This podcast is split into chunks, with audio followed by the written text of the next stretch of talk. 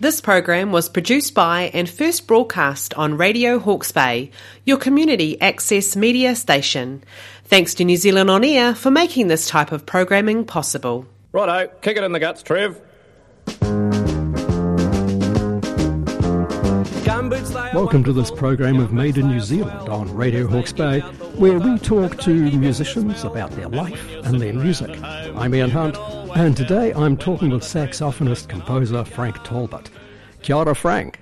Kia ora, Ian. How's it going? It's going very well, and you're about to set out on tour for a release tour for your album Mundane Life Updates, your debut CD. A rather exciting time for you, I have to say. Yeah, it's uh, you know Rattle's a, um, a record label I've, I've, I've been well into since I was uh, you know first getting into jazz in high school. So it's it's a real privilege to be releasing through them and and get to tour around uh, some places I haven't been to before. And yeah, take the music to tour around the North Island. To start off, let's start where music started for you. So we go back a number of years in your life. Where did music start for you? What have would have very first started um, in sort of early childhood music classes and the you know the kind of ones you learn the recorder. Um, I'm not sure if we did ukulele. I know often they do, um, and guitar, a little bit of violin and whatnot. And got a basic idea of sheet music, and I think also getting very into my um, parents' record collection. Like the I recall being fond of some of the Harry Belafonte records, and especially the Split Enz Crowded House records. I was I was quite fond with. Um, I'd, I'd always keep a keep a hang on the the CDs that we've been listening to in the car. I wanted to, to see who was doing this and the artwork and what the songs were called and whatnot um, from a relatively young age, I suppose. Well, and your instrument is saxophone, but also clarinet. So when did they start then? Um, I guess you've got to have fingers large enough to uh, reach the keys and, and spread enough. So yeah, you're, you're not wrong there. And it's funny you say that because I, I mean, I learned the violin for a couple of years or so, and I, I actually, funnily enough, really struggled with with reading sheet music. I sort of, I'd have to, as I analysed the chart and write in the letters and whatnot, and then I kind of knew where the letters corresponded to on the fingerboard.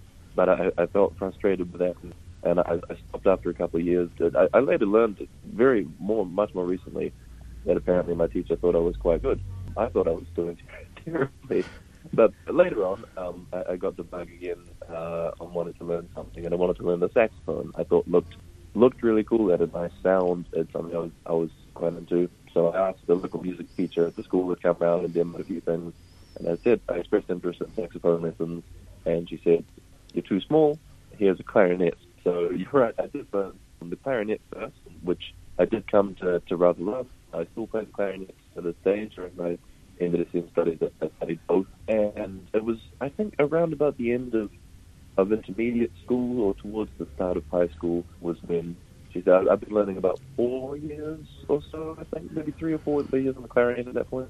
She said, I remember you, you were interested in the saxophone. Um, you know, you're a bit bigger one of these days. How, how about we get that going? And it was kind of interesting um, phenomenon that I I hadn't lost any interest in the in the saxophone at all. As soon as he mentioned it, it took it up like that.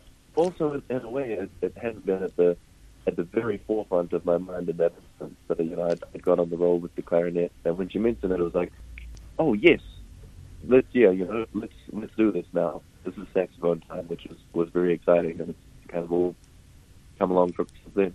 So this would have been the alto saxophone rather than a tenor, would it? Being a small, slightly smaller instrument. Yeah, I mean, still, at least obviously, in their opinion, when I was in primary school, still too big perhaps. But yes, the, the alto obviously is one size smaller than the tenor. Yeah, I, I started off on the alto saxophone then, and it would have been. I, I sort of got through the kind of method books. I forget it was like an abracadabra, I think, book, or perhaps the sort of essential elements ones that most people go through. And and I had learned a couple of, of, of jazz tunes sort of in some of those books, um, with sort of lead sheets for things like I think I recall playing like Lullaby of Birdland, and one in particular I rather enjoyed was Scott Joplin's Maple Leaf Rag.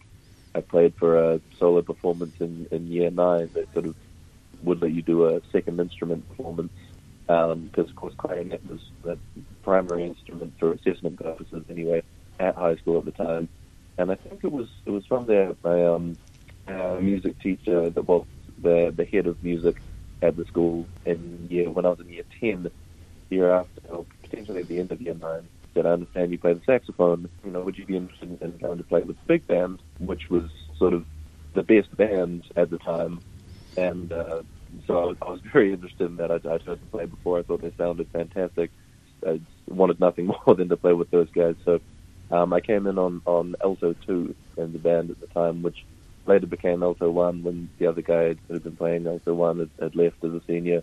And yeah, the, the tenor, which is obviously what I'm playing on the album and, and touring with, um, was one I'd, I'd wanted for a while. I got that I think year 12 or 13 or so, and started playing that in the in the big band. I think just because there was a, a lot of the, the saxophonists I was listening to, like Dexter Gordon, John Coltrane, Michael Brecker, whatnot, were all playing tenor, and I, I wanted to try and you know learn some of their solos and, and, and tunes and whatnot. So I, I think I was I was drawn to that slightly deeper sound of the tenor. I, I still play alto to this day, and I, I, I enjoy the you know balance between playing those and, and, and the other saxophones as well. But yeah, that's sort of how it how it progressed somewhat. Yeah, now the big band. This is Takapuna Grammar, is it? That's correct. Yeah. And where did they play out then? Like, because they must have played out somewhere. You, you had uh, competitions or festivals or things that you played at.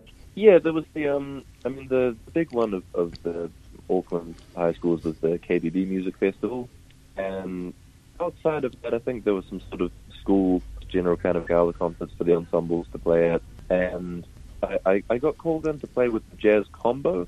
Um, was a real sort of sink or swim moment for me. I, I think I had about three days to learn this this folder worth of, of sort of real book lead sheet tunes, which was, you know, slightly terrifying at the time, but uh, an invaluable opportunity. I was, I was grateful for my teacher for, for throwing me in on. And and funnily enough, there was actually in that combo was was Phoebe Johnson, who's is is playing bass on the record. Unfortunately, uh, she had other commitments. She won't be playing bass on the tour. Um, we'll get to that in a sec. But yeah, she was actually playing bass right since my first combo gig way back in, in year 11, and we, we did a few a few gigs at sort of some local functions and whatnot. So you're coming up to the end of uh, time at Takapuna Grammar. When did you decide to go to the New Zealand School of Music? Because I understand that was your next step.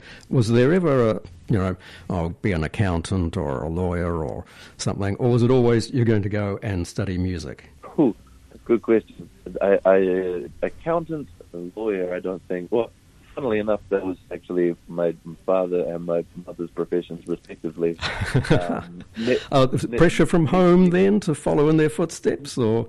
No, not at all. Luckily, um, if, if, anything, I, I, would have actually been studying engineering or um, or physics. Was actually my sort of other keen interest outside of music at high school, the sort of physics, calculus but I think music had been the, the primary one, and I wanted to, to give myself the opportunity to sort of do it properly, I suppose. I, I didn't want to, after having looked at the options, I didn't want to be worrying about sort of having to, to do all the study necessary for an engineering or, or maybe physics degree um, alongside having to practice, um, you know, giant steps and 12 keys or, or, or um, Weber's clarinet concerto or whatnot. You know, I wanted to.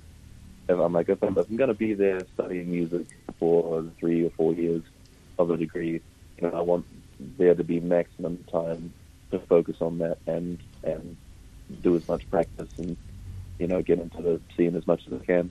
So it was a Bachelor of Music. Performance uh, was clarinet or alto sax or tenor sax or a mix of all three, or how did that work? Um, so I, I majored in, in jazz performance, and I, I think you just had to uh, say saxophone. I don't think there was a necessary a requirement to, to specify alto or tenor or anything like that. And and that moved around a little bit. I started off in first year playing tenor one in the into the Sim Big Band one, and later on moved playing alto one. And you know, I mean, years later I was playing baritone in the Roger Fox Big Band and with the Air Force sometimes. So you, you got around saxophones, but it's been nice.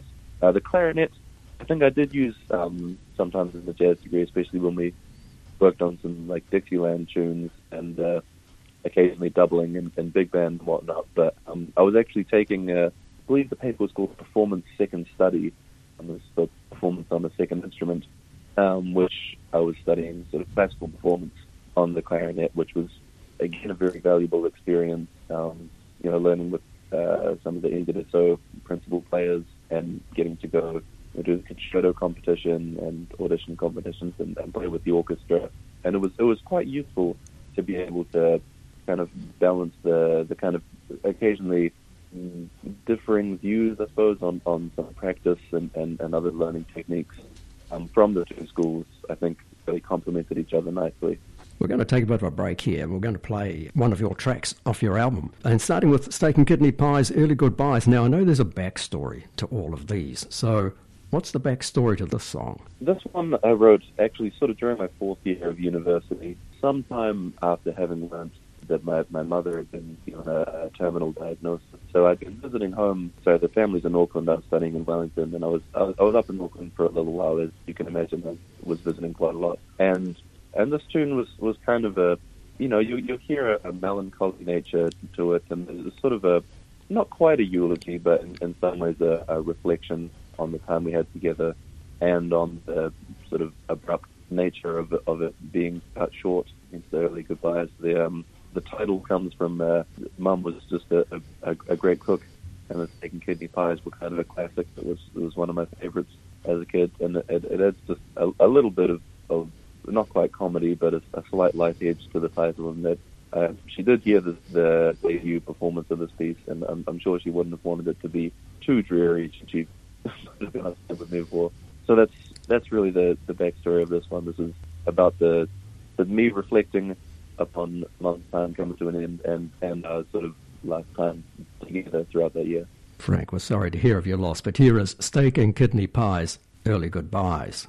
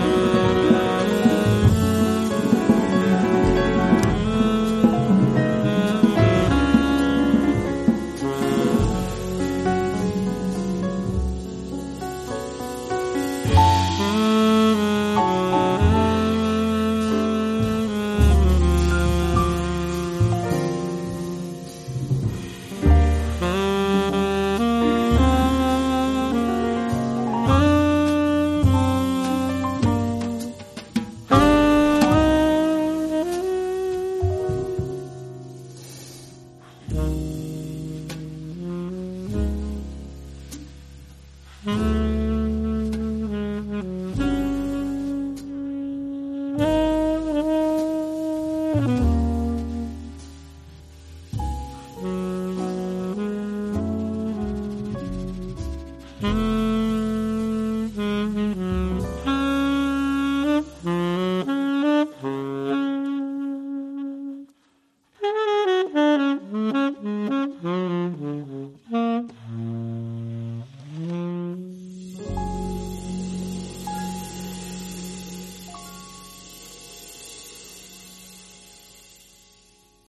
talking with Frank Talbot, composer, saxophonist, about his debut album, Mundane Life Updates, which he's touring New Zealand with. And Frank, we were talking about your time at NZSM, the New Zealand School of Music, but you also took off to the Balkans for a while there. Now, what was this about? Uh, yeah, so that was from. It was actually a, a really great trombonist I met during the jazz workshops. He was down visiting. He was by the name of Luis Bonilla, uh, who played for the Vanguard Jazz Orchestra and you know, other big names like Phil Collins' band he was playing for um, somewhat recently. And so he runs a band called the JM Jazz World Orchestra, which is sort of like, uh, I'm sure most people will be familiar with National Youth Band, and this sort of like an, an international, and you know, the, the whole bands from all, all around the world, from, from parts of Asia, from the Middle East, from, from North and South America, from all parts of Europe. Their sort of hub is one, probably one of the smallest towns I've ever seen in my life. You could walk around in probably two minutes, called Grožnjan in Croatia. So uh, I toured with them twice. In that time, we've sort of covered most of the former Yugoslavian countries and Bulgaria. We did Macedonia, Bulgaria, Serbia, Slovenia, and parts of Croatia. It was a really lovely opportunity to to play with, with you know some of the, the best young musicians. I think it was under 26 from memory from around the world, and and also get to see you know a part of the world I may never have seen otherwise. Uh, I, I'll admit, you know. Macedonia or Serbia wasn't uh, the top of my, my bucket list travel guide um, immediately, but I, I'm really glad I, I saw both. They're actually really beautiful countries with um, a lot of very friendly people and a lot of great music too. Yeah, and with this international experience, it would have brought you in touch with a whole lot of musical jazz styles perhaps uh, you'd not previously had contact with.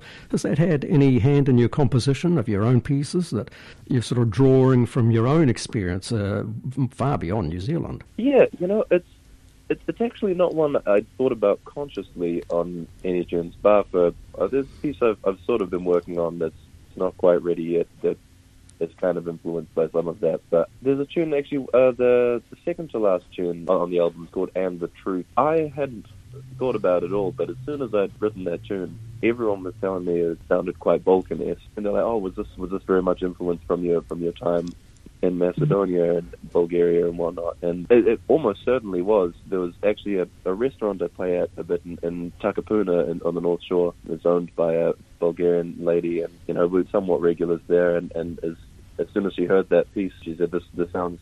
Exactly like the music I, I hear around the streets of Bulgaria, so it's it's in some ways you know, even, even more special, I suppose. Sometimes when it's obviously been internalized somewhat just from having been there, and the way the music can sometimes express itself without you having to force it.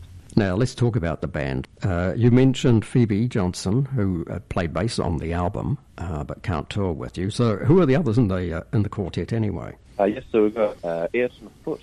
Uh, I'll be playing piano. is one of my favourite pianists around, and a, a top name guy. Ben Wellington Hekurangi. I'll be playing drums. again, you know, highly in demand player around town. Um, always, always a pleasure to play with. Very inventive, and yeah, the the bass I mentioned I get to because uh, Phoebe was playing on the album and on most of the tour. Unfortunately, she's ended up with a, another booking this time with her band Revolver, playing down in the South Island. But in uh, a stroke I suppose, um, Chris Biernik, who actually is living in the Hawke's Bay, currently teaching at EIT, will be joining for the tour.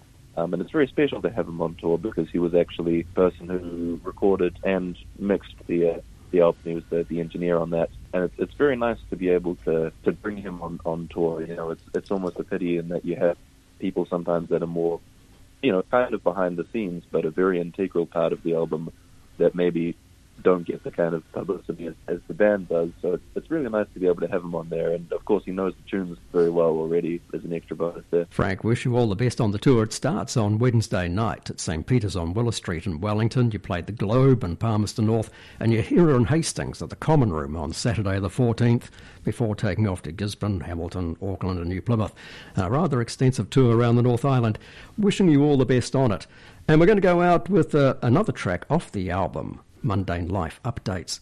It's called Highland High Life. Now, what's the backstory on this one? So this was actually on my travels on the way back from the Balkans. I managed to get a stopover through Japan, and you know, getting a, a sort of the opportunity of, of being a big roller coaster enthusiast for a while, and there's a great park there called Fuji Q Highland, um, which this tune is, is written about, and it, it features uh, some of the themes from the sort of build-up music, the sort of taiko type drumming um, in the roller coaster launch tunnel. Things insane can go from naught to 180 kilometers an hour in a one and a half seconds.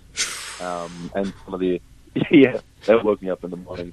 Um, and and some of the uh, area themes have had some some really stunning um, sort of horror themed attractions around there. And um, I, I also I think it opens up with the um, announcement music that they that they'd use before making all the intercom announcements that I heard probably too many times and was stuck in my head.